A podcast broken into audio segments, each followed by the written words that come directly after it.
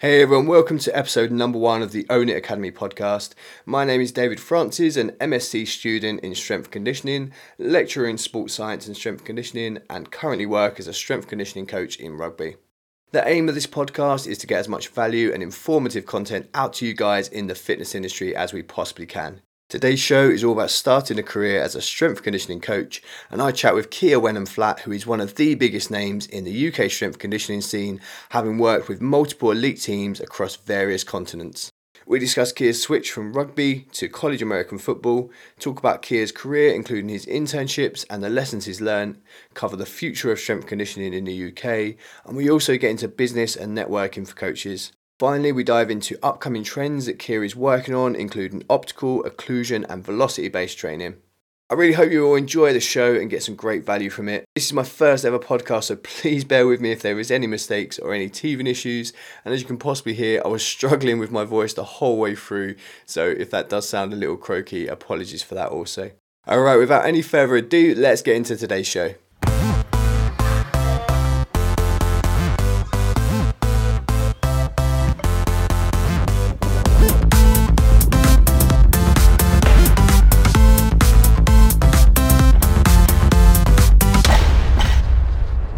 Okay, so very excited to welcome on the show today Keir Wenham-Flatt.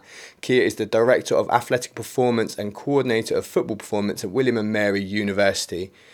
Is it university? College of William and Mary, second oldest university in America. Okay, my apologies. So College of William and Mary. Keir, thanks so much for coming on the show.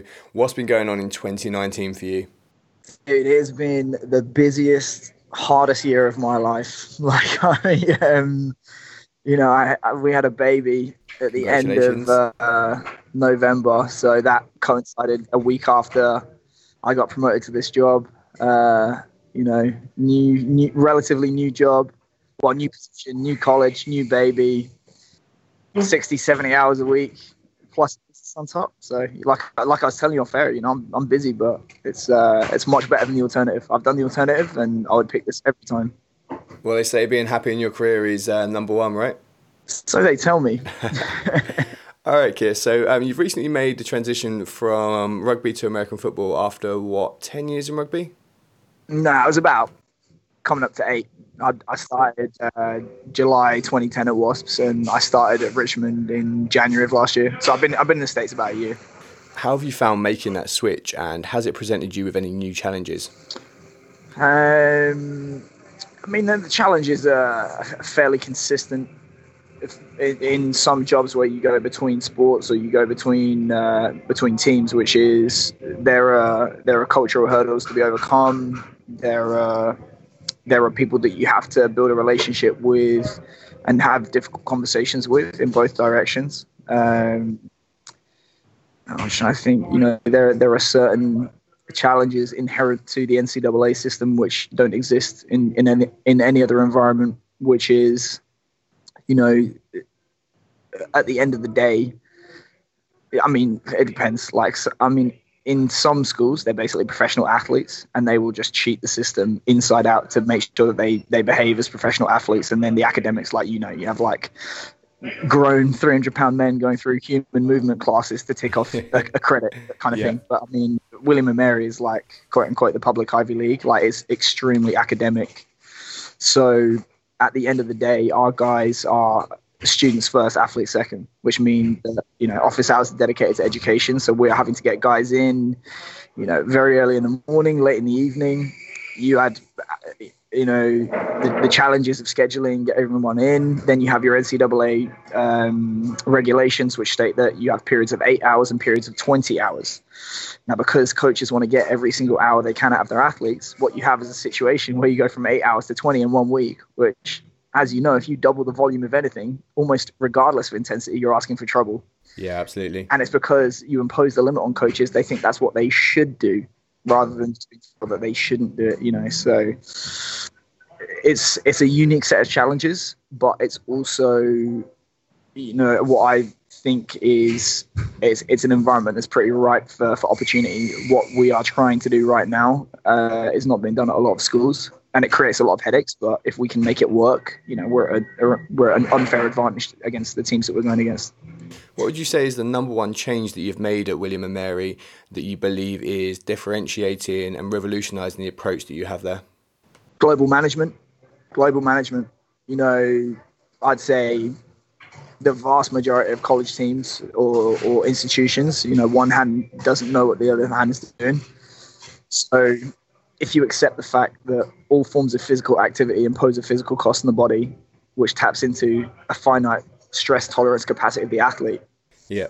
And you want to do as much as you can, as hard as you as you can, as often as you can, and keep them on the field. You have to account for every single thing the athlete is doing. And there are going to be times where pushing in one area rec- requires you to pull back in another area. And you have to be able to understand the impact that the, the, the physical preparation coach has on the, the tactical, technical, and so on, because what you excel at physically or what you're weak at physically will inform the tactics that the team should undertake.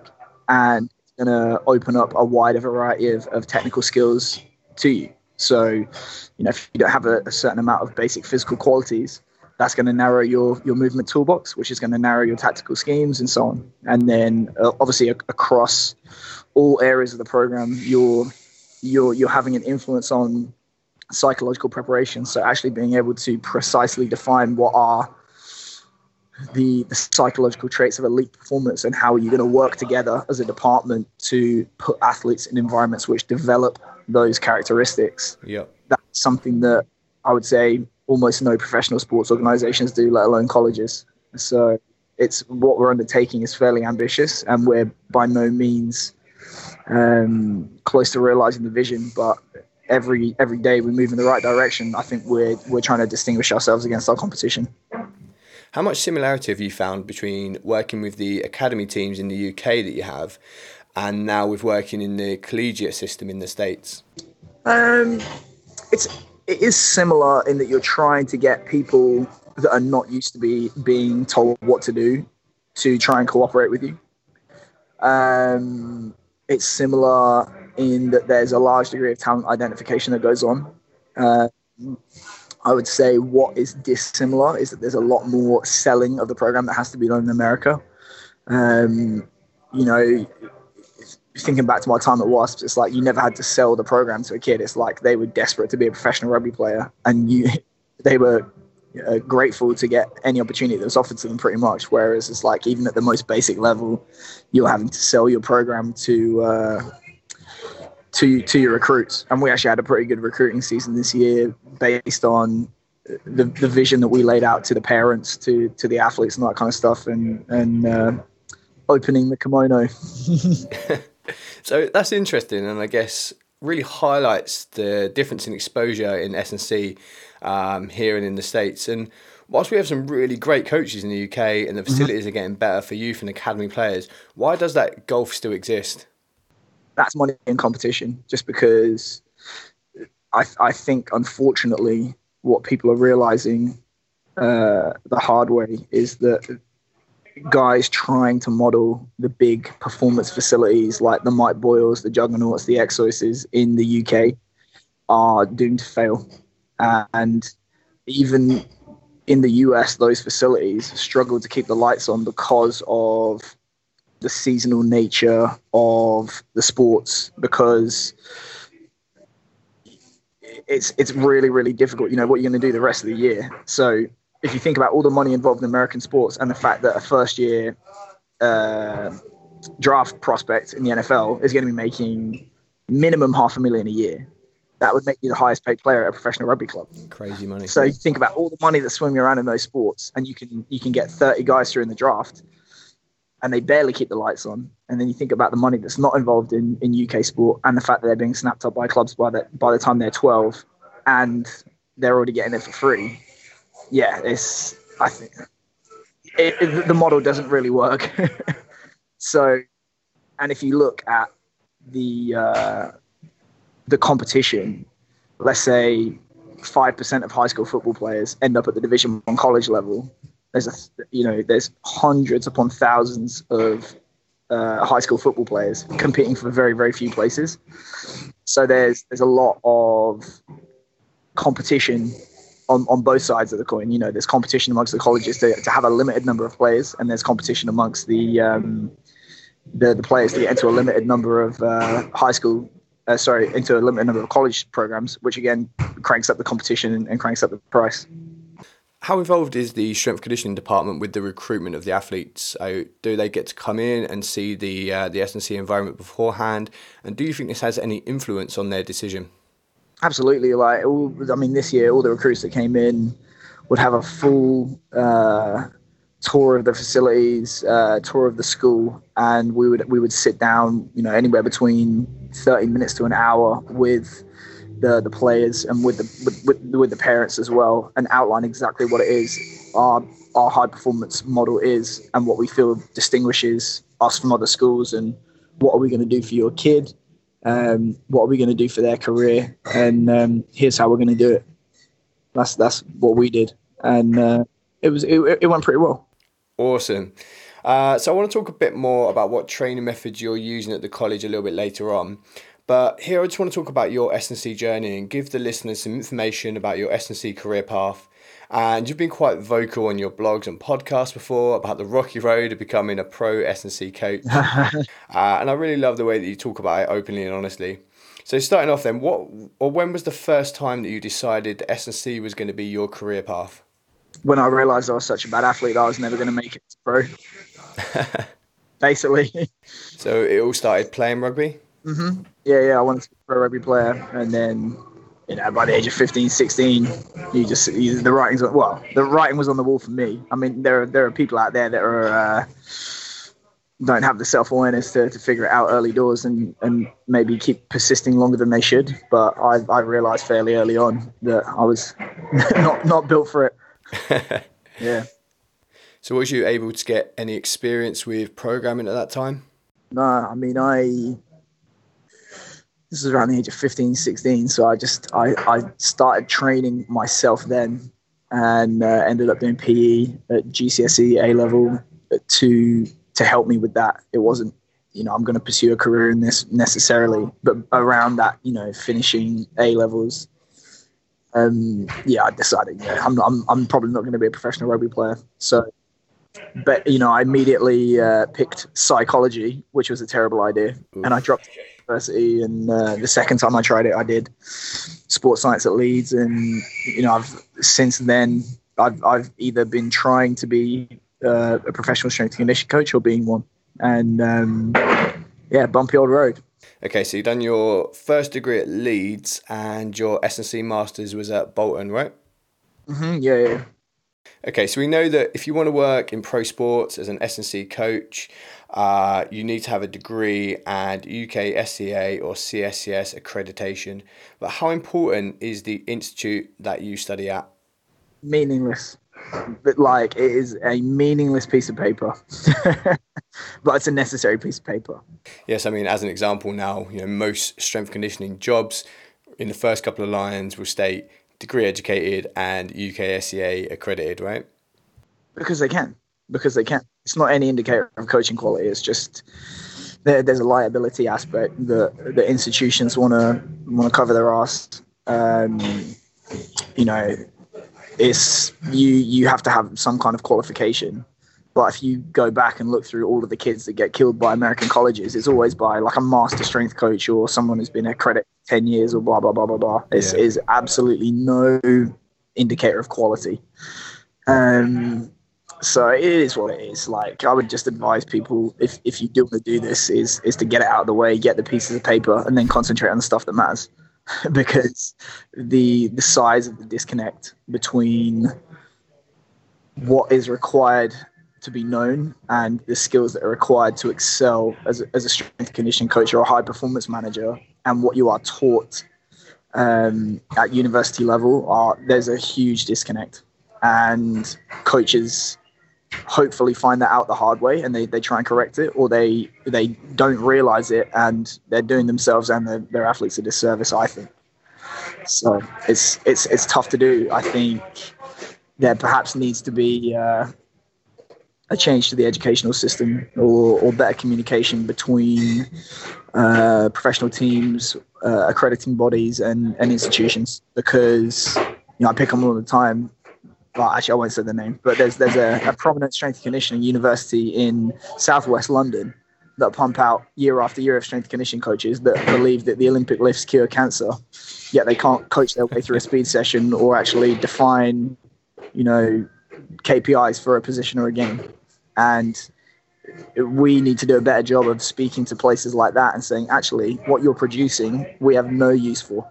And the U K S C A needs to do a better job uh, communicating with um, professional teams and not uh, just accrediting coaches on a completely arbitrary basis of whether they can do a broomstick snatch with a stooge that knows exactly what they have to do. Yeah. And like, oh, I'm going to do a fake error and then you're going to correct me. That is not coaching. Coaching is, how do you take what's in your head and put it in somebody else's head and get them to do what you want to do? And how do you manage that day by day, week by week, month by month to achieve an outcome of, of multiple different fitness qualities in the right amount at the right time when it counts?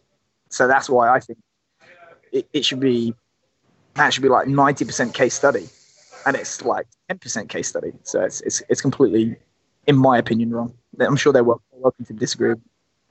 Cool. So definitely some thought-provoking views there. So for you, Keir, what does good look like, and how do we help new S and C coaches come out of education with the practical skills to start contributing on programs pretty much straight away? Well, I think if you look at If we if we look at the examples of, say, medicine or dentistry or aviation, if you go to a degree program for those vocations, you come out of a dentistry program being ready, willing, and able to work in a dentist's office. Yeah. Or if you're a medical student, obviously with supervision, you are able to work on a hospital and treat patients. If you're an aviation student, you're allowed to fly a plane. I would be a lunatic to put a recent graduate of sports science in in a high-level professional club to work as my number one and number two assistant. So we there's a gap there that has to be made up, and I would say maybe we can learn more from uh, those fields, which is it's it's almost like a fifty-fifty education and apprenticeship model from day one. Right. I personally did not stand in front of a team of athletes until I was twenty-three, twenty-four, long since graduated.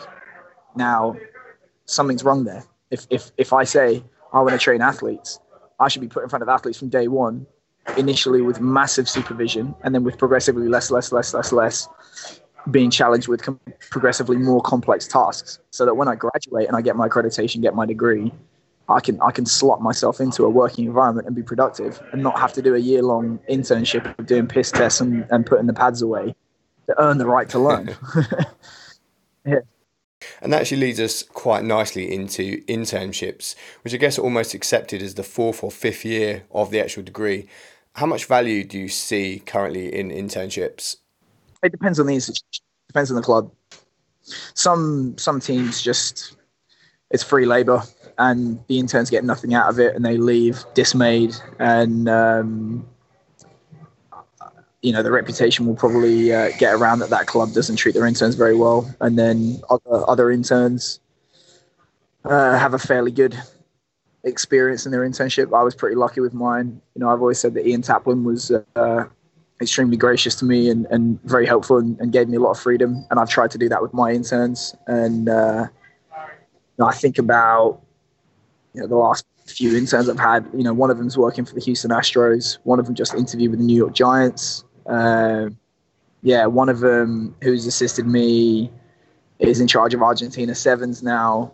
If if you look at certain groups of, of coaches, I was thinking about this the other day. If you look at that London Wasps group of coaches, when Dan Howes was in charge, Dan Howes, head of the Houston Astros, Nick Chad, head of Academy Man City, uh, Tom Farrow, head of England Sevens, me, I've done what I've done, Sam Portland, decent career in professional rugby, Ryan Hicks, Malaysian Olympic Institute, like success leaves clues. So it won't come as a surprise to uh, most strength conditioning coaches nowadays that your internship is not going to be very glamorous. It's mm-hmm. a kind of crappy job with little to no pay for a whole year. Yep.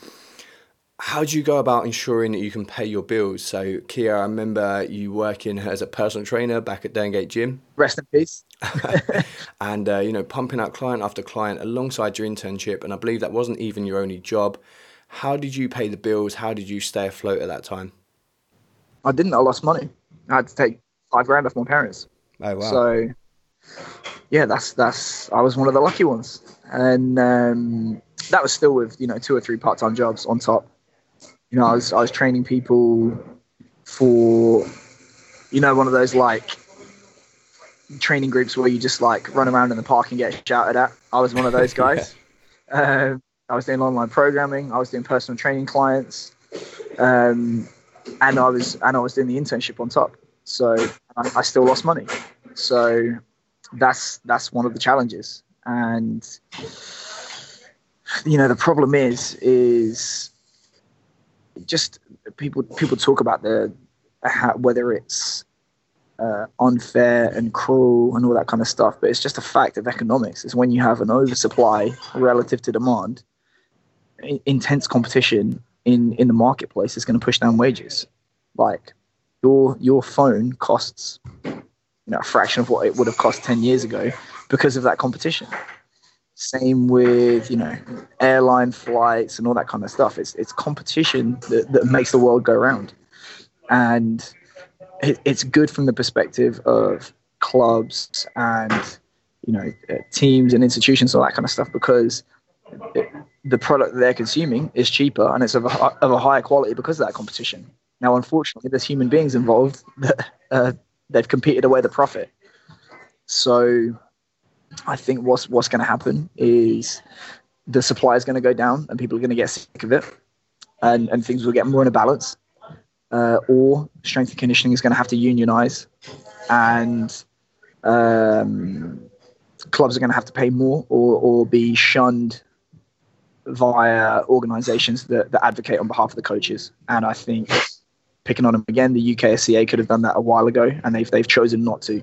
So they, they speak out of one side of their mouth about um, fairness for coaches and you know wages and looking after interns, and yet they don't Um, advocate for their coaches, and they'll post up adverts of high-level institutions asking for full-time workers for free, which is, you know, you can't have it both ways. And that's where the A S C A and Dan Baker have distinguished themselves, because they will not do that, and they have they have set up um, government accreditation. You know, if you want to if you want to have a strength conditioning coach, they must have this level accreditation. They must be paid this much, or we can't do business with you. Yeah, so I actually really enjoyed that summary, uh, and it's definitely thought-provoking. It's interesting you mentioned Dan Baker and A S C A. Yeah. Uh, he was actually at our summer on-site last year, and he was talking a lot about his opinions on what needs to change in the industry. You know, and it's definitely something that I think the the U K could do a lot, lot better, and something I'd like to see in future. It's it's tough. It's tough because basically you're gonna get you're gonna get some people that go with the union, some people that don't, and you know, short of people being on the picket line calling other coaches scum. yeah, I'm, I'm, I'm not sure how it's going to work. Okay, so just before we move on past your internship, for anyone uh, about to start or thinking about starting an internship, there's a great post on the Rugby Strength Coach blog, The ten Commandments of the Internship by Fernando Levy. Currently, currently head of sevens for Argentina. All right, so yeah, all the more reason to check it out. Uh, it's a really good summary of mm-hmm. uh, internships. Uh, yeah. So you've done your internship. How did you get your foot in the door as an employed coach? Um, you know, I think it just comes down to like, this is where having the side business has been useful, because it, it teaches you, you know, it teaches you what sells. So people buy things that have a high perceived value, that have, you know, they, they buy products that people say good things about. They buy from people that they know, like, and trust. And they buy things that are scarce. So what are you going to bring to the table that is valuable and scarce to, to the to the club, that solves problems? Are you going to get people to say good things about you? Are you do people know you? Do they know, do they like you and trust you? All that kind of stuff. And you know, that that first year in my internship, I tried to approach it mentally of, what are the problems that I can solve? You know, can I be can I be there longer than the other guy? Um, am I building relationships? Do people know who I am? Or am I being useful? All that kind of stuff.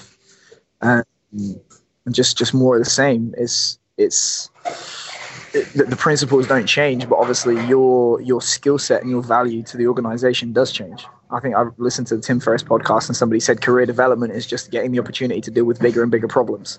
Love that. So I get to deal with problems now that would have made my head spin when I'm an intern, and that, you know, they still make my head spin a little bit now, but like that's that's the the principles are the same. I'm still trying to build relationships with coaches. I'm still asking, you know, how can I make your life easier? How can I how can I help you to do your job better? Still trying to build relationships with with my athletes and and make sure that what I'm bringing to the table is is scarce and that the college want to hold on to me. I leave that they I go with their blessing, you know. Yeah, absolutely. Uh, so I think this sets us up quite nicely for the next section. So I wanted to discuss the fact that S and C nowadays seems to be more of a entrepreneurship. So you're selling a personal brand to employers and to clubs. Is that the way you see it at the moment? Oh, yeah, unquestionably. Like, if when you talk about what is scarce, the world and their uncle has a degree in strength and conditioning and U K S C A accreditation. Like, people say, people say to me, like, oh, I've just got my degree, I've got my accreditation. I'm like, yeah, big deal. So is everyone else. What are you, what are you going to do that's different? And it can be that you have a level of experience and a level of track record or a degree of sophistication to your work that doesn't exist at that level, which I I I, I believe is part of the reason that I'm in the position I'm in now. Yeah. Uh, because I, I, I rose relatively quickly here, and obviously relationships were part of that. And, and kind of feeding into that, what is scarce is relationships. You know, all things being equal, people want to work with their friends. All things not being equal, they still want to work with their friends. So when when you talk about things which are different, the the qualifications, the accreditation is the last thing that's different, the very last. So you, you have to concentrate more on the other stuff, and you have to be understanding that at all times in strength conditioning, you are selling yourself. Or you're, you're selling something, either your ideas or your, your value or, you know, yourself to an organization. So you, it, it's better to be a ten out of ten persuader and a five out of ten coach than a ten out of ten coach and a five out of ten persuader. I love that. Just in, in terms of pure longevity, for sure. Okay, so I didn't want to ask you what books to read, as there's a full post about books on your site, but I do want to quickly talk about Dale Carnegie's How to Win Friends and Influence People, which I think is mandatory for S and C coaches to read. Do you agree with that? Unquestionably. And I feel that the philosophies in the book are both important for networking purposes and relationship building with employers. Have you had success implementing ideas from the book? Oh, yeah. I mean, I spoke to Rob about it, like... what I would change from how I was younger, when I was younger, sorry, is is to concentrate more on depth, not breadth. Like, if a thousand people know you a little bit, that's not going to help your career. But if ten people know you inside out, and they would, you know, they would uh, hand you their kids for a weekend, you're, you're doing. Yeah, so it's, uh, I think... not to be underhand, but I think people need to be a lot more strategic about the way that they network and who they associate themselves with, which can be difficult to do when you are starving and you want to get a career in strength conditioning. And and that's when it's so easy to make the wrong decision as well, right? Yeah, like I, I you know, I was talking to a former intern of mine about a job, and um, he mentioned a team, and I was like, well, I, I won't name the team, but they've gone through their fifth strength conditioning coach in five years. And I was like, I was like, that's the last team you want to intern for. And he's like, no, it isn't. I just want a job. And I was like, I can respect that, but maybe it's not going to work out for the best.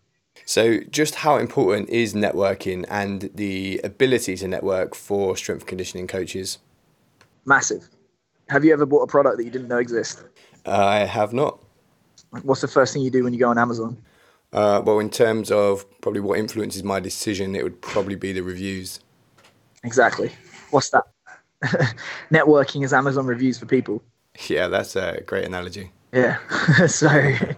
All right, Keir. So uh, as a brand new strength conditioning coach, and we spoke about before the importance of having good reviews, how do you get in front of those people? How do you get in front of good strength conditioning coaches to talk about what you're doing um, and build that network? Well, if you go on safari and you want to see some animals, what do you do? Drive the Jeep over to where they're hanging out. You can go to conferences, you can go to workshops. You can go to social groups. You can do the equivalent online LinkedIn discussion groups. You can contact people via social media.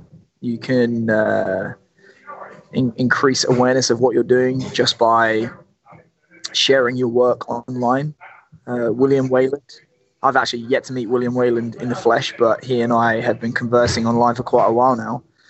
And his big thing is like, I'm tired of people hearing about, uh, sorry, I'm tired of people arguing about, you know, what's the best way to do this on the internet, or, you know, blah, blah, blah, blah, blah. He says, I just want to see what, see the work you're doing and see the results, and I'll judge for myself. And he is tremendous.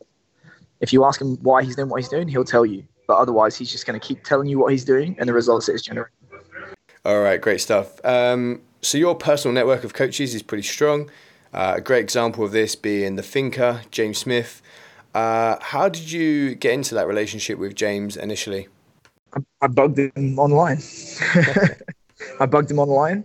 Um, are you ready for this? This is a meandering story. So when I was still working at the Dangate, I wrote an article about treadmill pushing as an as a, a substitution for the prowler.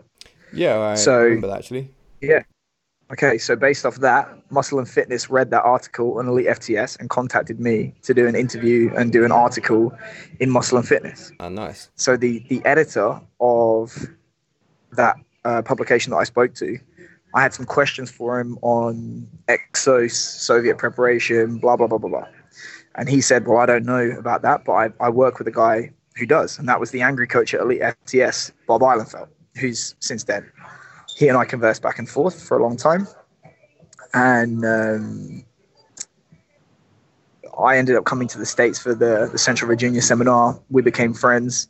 And at the same time, the owner of Wasps, the, the message comes down to the academy. I'm looking for someone to train my son for uh, for six months in the U S A. Do you know any coaches? And I said, I know a great coach who works at Muscle and Fitness. He's the angry coach. He he said, no, nah, not for me. I'm going to send him to James. So James ended up flying over to the U K to live in Steve Hayes' farmhouse and train his son every single day. Wow. So indirectly, I've done him a favor by by putting that money in his pocket, getting that job. So I just said, James, you know, I'm I'm I'm working at this club that you're you're linked to now. Can I come out and visit you? And he said, yeah, sure. So went out, spent spent the afternoon with him. Bugged him with a bunch of questions, and you know we've we've been in um, correspondence ever since. Awesome, and that really shows the value of getting yourself out there uh, and making yourself useful to other people. Yeah, you know, I mean, at the time I was like, I'm still a nobody. I was an extra nobody then, and you know now I'm able to have a little bit of like uh, influence to help people. You know, buy his books, attend his seminars, all that kind of stuff. Which you know it's expensive to do that because he is he is. absolutely been one of the most influential people in my my the development of my thinking as a coach. Check him out. I think actually the the first ever serious strength conditioning program I ever did was the uh, five three one for football that he wrote with Jim Wendler, the ebook. Ihlenfeld, yeah, yeah. That's got to be at least eight years old now, right? Oh, it's over ten. Over ten. I mean, it was it was a thing when I started in professional rugby, and I've been I've been a coach for almost ten years. Right, and for a ten-year-old book, it is still completely up to date. Yeah. Uh, I still, to this day, use that as my recommendation for strength conditioning to uh, the University of Surrey American football team. Okay, let's talk social media. So I know you're on Instagram. We were chatting off air about some of the content you put out. How important is social media for coaches? Double-edged sword. Double-edged sword. You know, I've like, I've I've done enough on that that it's opened up avenues to me, like. Um, Brent Brent Calloway, who's the the I think he's a director of performance for Exos now. He was the international director. Discovered me through my website when I was an intern, and said, are you interested in working in a professional rugby league in America? And I was like, hell yeah! So he knows about me because of that. I've had people, um, you know, op- open up opportunities to me that didn't exist if if it, if it wasn't for that. I have people that know me. I went to a club in France and there were two guys that knew me. So, you know, I got to have lunch with their coaches because I wasn't a stranger as much. And that that's good. But then the flip side is, is that invariably, if if you are going to have an opinion, you're going to speak your mind and you're going to have certain characteristics and, and certain uh, thoughts that are unpalatable to people. So I was told unequivocally, you will never work at Arsenal Football Club because you're too extreme in your views and you don't like the Olympic lifts. And I was like, but you've heard of me. and I still got to go there and present. So it is what it is. If you're willing to take the rough with the smooth, so be it. If if you, you know, I think it's Socrates, it's like the easiest way to avoid criticism, be nothing, do nothing, say nothing. So, yeah, I mean, it, it gets me into hot water, but it got me this far. Do you think it can give coaches a chance to show their value? It can do. It's useful in America, I found, with, with the athletes, because things are so busy that they will they will often take a lot away from the information that you share online and come up with follow-up questions in the session, or you'll open their eyes to a certain idea or, or plant the seed.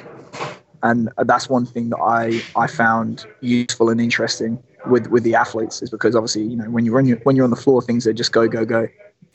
Okay, so you've had the Rugby Strength Coach website for a good few years now. Uh, and it seems that if you want to get your philosophies out and get noticed, you need a website and blog.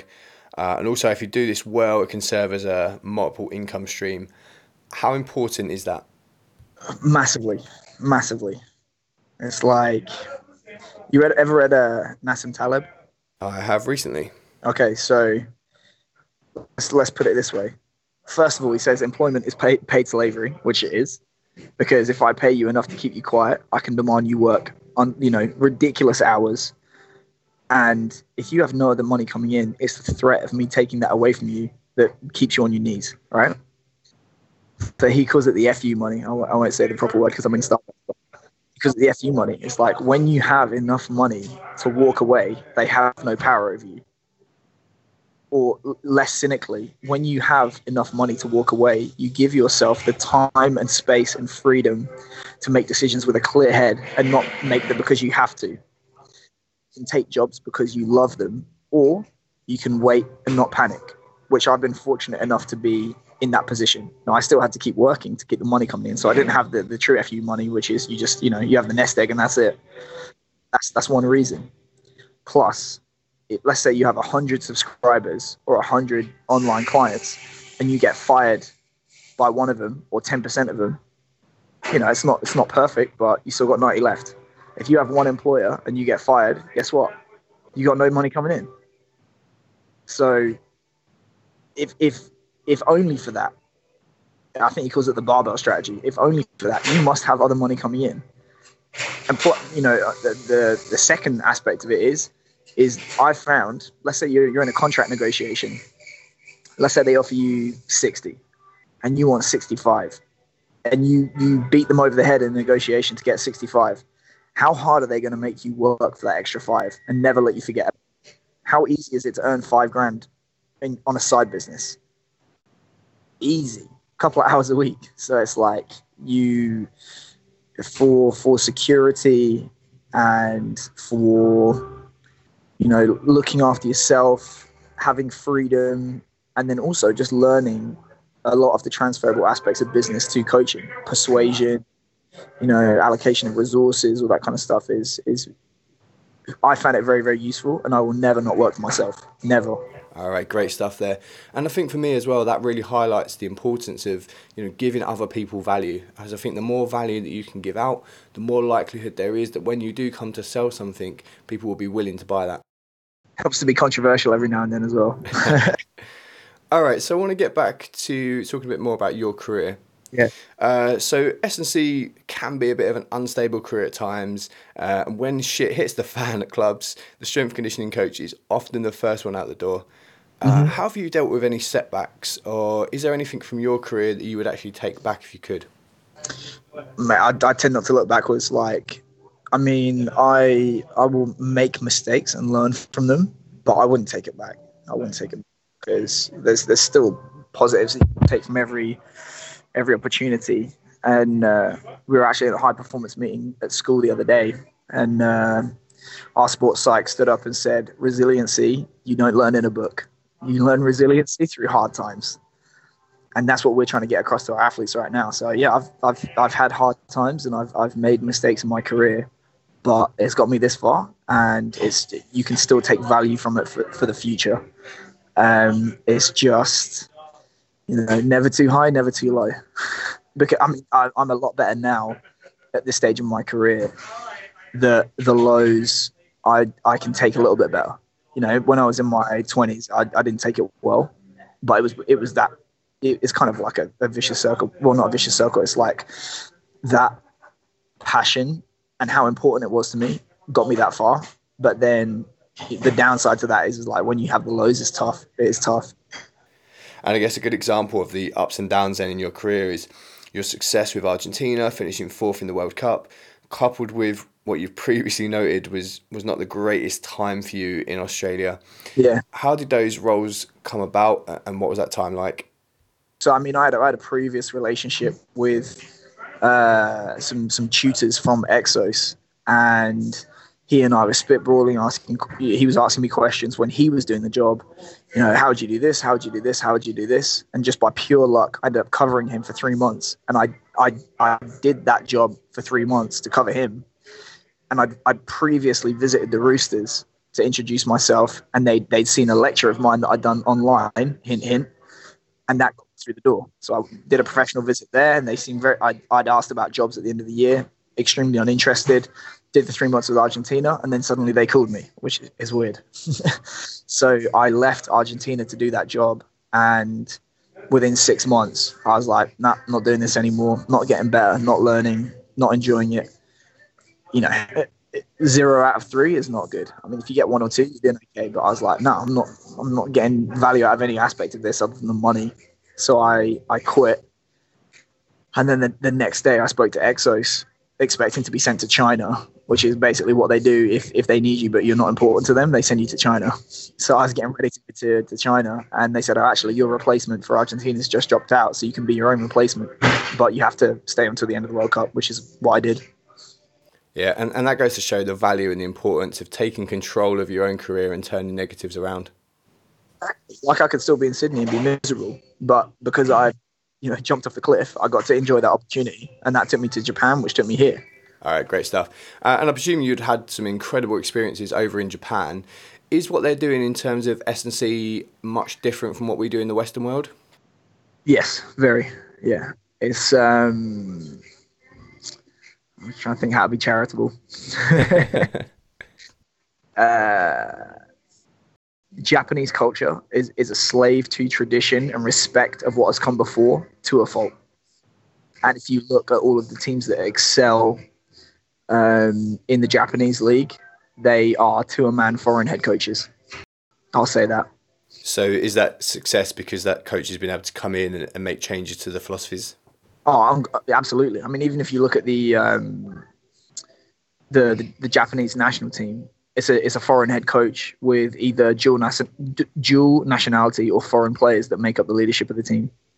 And that's because if you look at Japanese culture, this is obviously a, a broad brush. There are, there are, there are individuals within that culture that change. But if you look at East Asian cultures, they tend to be collectivist in nature, which is what what do you have to do for the good of the group? Whereas if you're in the West, especially America, it's an individualist culture, which is what do I do for me? And because of that culture in the East, it is tradition, respect, read the rule book, don't don't speak up, don't uh, go outside the lines, do it this way, do as you're told, which is great if you're making phones, T Vs, cars, all that stuff. Think of all the Japanese technology, all right? What happens if you happen to be creative and take risks or stand up? Professional sport. So that's that's why there's there's a, a real issue between uh, the the values which actually make for elite sportsmen and East Asian culture, in my opinion. All right, so a really interesting insight there into uh, the Asian S and C system. Yes. All right, so a little conscious of time, but want to grab your opinion on a few things. I think you're going to enjoy the first one. Uh, do S and C coaches have to be able to coach Olympic lifts? Absolutely not. Next. So uh, what are you using instead of the Olympic lifts? Yeah, any kind of exercise which which shares the, the characteristics which make the Olympic lifts useful, which is triple extension under load, moderate load, moderate velocity, no inherent deceleration. So you, and you know, basically anything where you're you're projecting a load and you're you're using triple extension.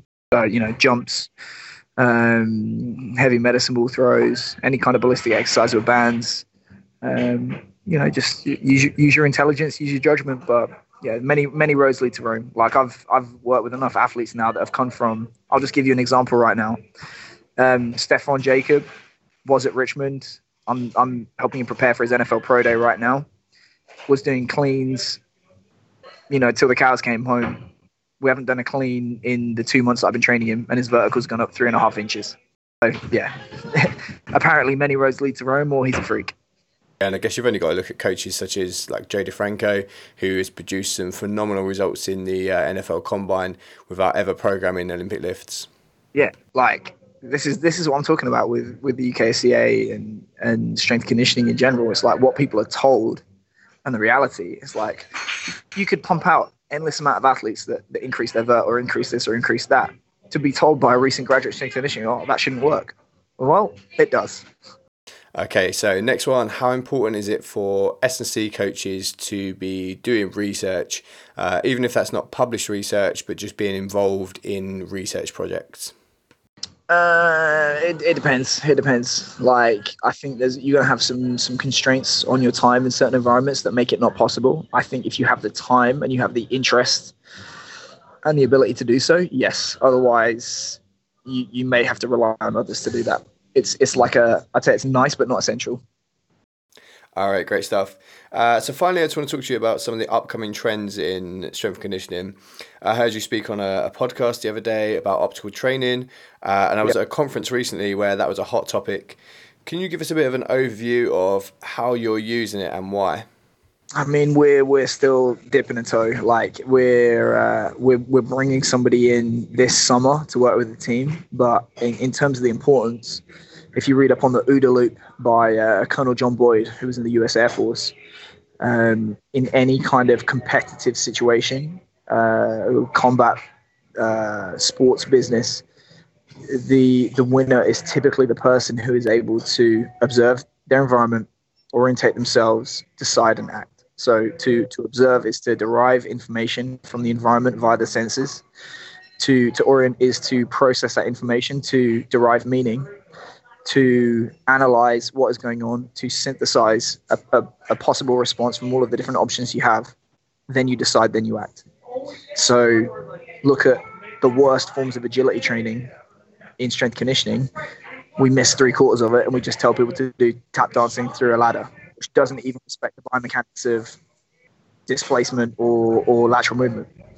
So when when you talk about true agility or true uh, decision ma- decision making within sport, uh, incomplete or incorrect information derived via the senses leads to athletes creating an incorrect model of reality in their brains, which affects everything that comes thereafter. So that the more uh, accurately and the more quickly you're able to uh, derive information via the senses, namely the eyes, the better everything there, thereafter is going to be. And that, that's perceptual training. When you talk about orientation, you're, you're basically talking about uh, building a database of experience in the sport, the ability to detect patterns, the ability to be put in different situations and come up with a creative response to them. And then you talk about decision, which is basically a trial and error and, and education and discourse and all that kind of stuff. And then you talk about action. So at best, most most programs train twenty-five to fifty percent of what's going on when uh, we need a complete approach to, to optimize performance. Now that's a great summary. Are you training each of those three aspects individually, or are they all done as part of the same drills or, or techniques?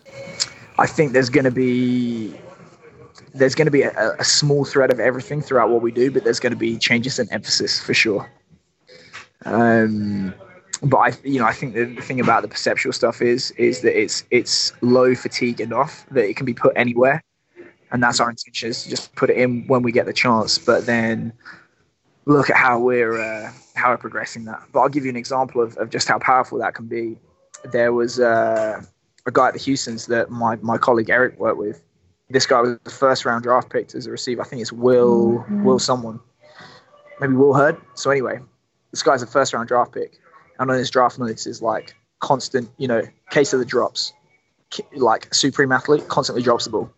So they bring this eye specialist in, they look at him, and if his left eye was as bad as his right eye, he legally wouldn't be allowed to drive his car. It was that bad. So what, what do they do? Didn't do any ladder drills, didn't do any kind of movement training, didn't do any kind of drills, not, none of this stuff. They just trained that, that right eye. And now he's got, I think he's got the most number of yards per, per reception in the N F L. So when, if you have your strength and conditioning hat on and you take that approach of, oh, he needs to do more, more of this exercise, more of that exercise, you've still got a guy that drops the ball. If you have your high performance hat on, then you have a, a viable solution to a problem. So, uh, and at the conference I was at, they was talking a lot about these kind of light flash glasses. Strobes. Right, yeah. Uh, are you using those? We we have a set of strobes. So basically, you're you have you have these glasses that strobe on and off. Like they they turn opaque and then they turn clear. So by strobing, you're kind of like starving the brain of, of information. So it has to work harder to detect patterns and kind of predict where where objects are going to move to. And then obviously once you Once you uh, take away that strobing, the, the brain is hopefully able to process information faster. All right, great stuff. Um, velocity-based training and push bands. Do you see any value in those? Um, I think push band is good for encouraging competition and nothing else. I think if you look at the PhD research being done by Mladen Jovanovic, he basically shows that the, the noise greatly outweighs the signal with that. And it makes sense because you're deriving velocity from acceleration. So you're not measuring it directly. Whereas with tools like GymAware and Tendo, you're measuring displacement directly. So you're able to uh, to calculate uh, velocity a lot more accurately. Um, I think V B T, if you're a competent coach and you've been coaching a long time, it will it will tell you more or less what you already know. It's just a useful guide. And it has decent applications for monitoring. And it has decent applications for auto-regulation of volume and, um, you know, set volume and also exercise volume, which I've I've experienced uh, a good amount of success with that. Like with uh, Stefan again, we we recently, when when we wanted to concentrate on uh, the power development block we were in, he, you know, for example, trap bar jump, hang snatch, um, close grip, not full Olympic lifts, uh, barbell jump squat, all that kind of stuff. We would... we would put the GymAware on him and say, right, you're going to give me uh, reps until you drop off zero point zero five meters per second. And we're going to we're going to continue with uh, sets until you can't get within zero point zero five of your best in the first two reps. So that's that's a protocol that I stole from Max Schmarzo. And, you know, as I said, he's had a you know, three and a half uh, inch increase in his in his vert. He's taken two tenths of his twenty. His uh, his lower body power has, has increased by about sixteen percent. So it, I'm sure there, there are multiple reasons why what we're doing is working. That's one piece of what we have done, and those are the results. Yeah, and I think for me, the value is with the auto-regulation. So I find auto-regulation is only really as good as the athlete's subjective opinion, whereas given an objective measure kind of greatly enhances the use of the auto-regulation technique. Yeah, I mean, sub- subjective subjective judgment, like Hank Reinhoff talks about, we have people that can't tell the difference between a, a migraine and a brain tumor. So you're going to tell me you know exactly what the speed is in the bar? No. All right, so um, final thing. You spoke a bit about occlusion training before, uh, and it was in one of your Instagram videos the other day. Is that something you're using more frequently? Yeah, yeah, we, we tend to use it more for uh, return to play, or like post-op or uh, post-injury, just because it's, you know, you got athletes that are load compromised, you, you want to get back muscle girth, all that kind of stuff. So it's it's fiddly enough that you can only do it with small numbers. Uh, if you try that in a, a football session with forty guys, it's just that's like trying to herd cats. So it's limited to uh, R T P situations for us, but you know, I've got you know really good data from the guys that I use it with at Richmond, and. Um, You know, I think the evidence is fairly conclusive now that it works, and it's it's a useful string to the bow. And are you using those isotonically or isometrically?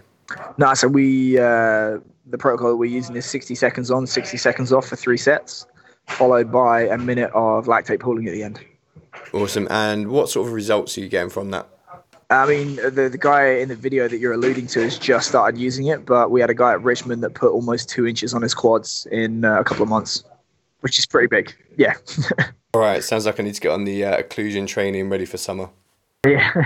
Well, I would say this. It was, he was gained back what had been lost. And, you know, it's not to say that you can't gain back uh, muscle girth without it. Like, we had a guy in, in Japan that tore his A C L, and before he went in for the surgery, he'd gained an inch. You know, we had him doing, you know, what he could do. Go as hard as you can, as early as you can, as often as you can. He was doing sled drags. He was doing, you know, quarter squats on, on his on his bad leg from from uh, from a step. He was doing all kinds of stuff. And he also did, um, you know, heavy spin bike with Compex. But it's it's just, what are the useful tools available to you to to bypass the central nervous system, to reduce load on the joint, all that kind of stuff.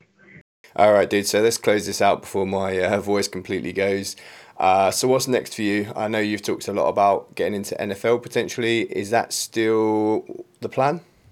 I hope so, but you know, I think the way we're going to do that is by uh, going twelve and oh with William and Mary. So I'm going to concentrate on that. All right. Uh, what projects have you got coming up? Anything we should be uh, looking out for from you?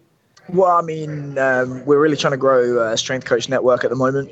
Um, so you can just go on strength coach network dot com. Tons of lectures. Like, we just added every single uh, Central Virginia sports performance seminar on there, which is, I think it's close to two hundred hours. We have fifty-ish month, monthly lectures from just like ridiculously good level speakers. Um, we have a we have a career development section for all the stuff you talked about. We have a business section for guys that want to try and earn money outside of coaching. Like, it's it's basically all the all the criticism that I've doled out in, in the past hour. It's my, that is my response to that, because it's it's not enough to complain about it. It's like, well, what are you going to do about it? So that's that's my attempt to to solve that problem. Oh, that sounds absolutely incredible. Uh, Keir, where else can people uh, find you? Um, you can search Rugby Strength Coach.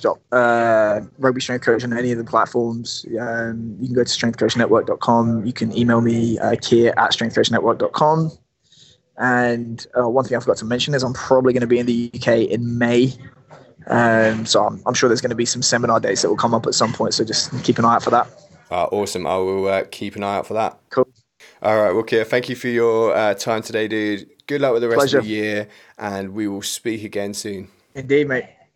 Hey everyone, I hope you enjoyed the show. If you did, I would be incredibly grateful if you was to subscribe to the podcast, tell your friends about it, or even better, leave us a review so we can see exactly how we're getting on.